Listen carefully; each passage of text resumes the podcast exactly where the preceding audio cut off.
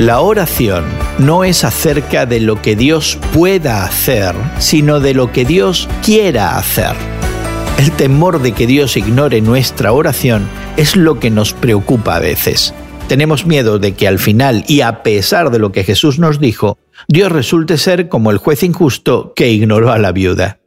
Hoy en la palabra, primera de Juan 5, nos enseña cómo combatir ese temor y ansiedad, presentándonos dos promesas asombrosas.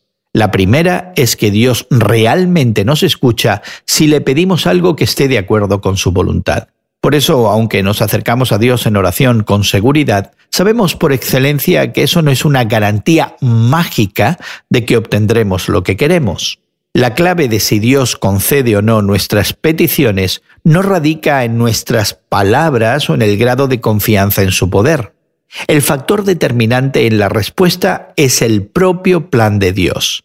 El objetivo de la oración no es conseguir que Dios siga nuestra agenda. El objetivo de la oración es que nosotros sigamos la agenda de Dios.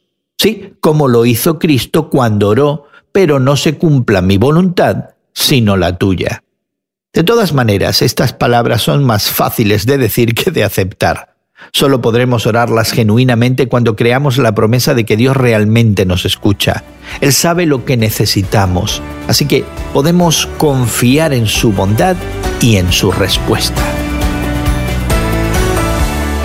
Hoy en la Palabra es una nueva forma de conocer la Biblia cada día con estudios preparados por profesores del Instituto Bíblico Moody.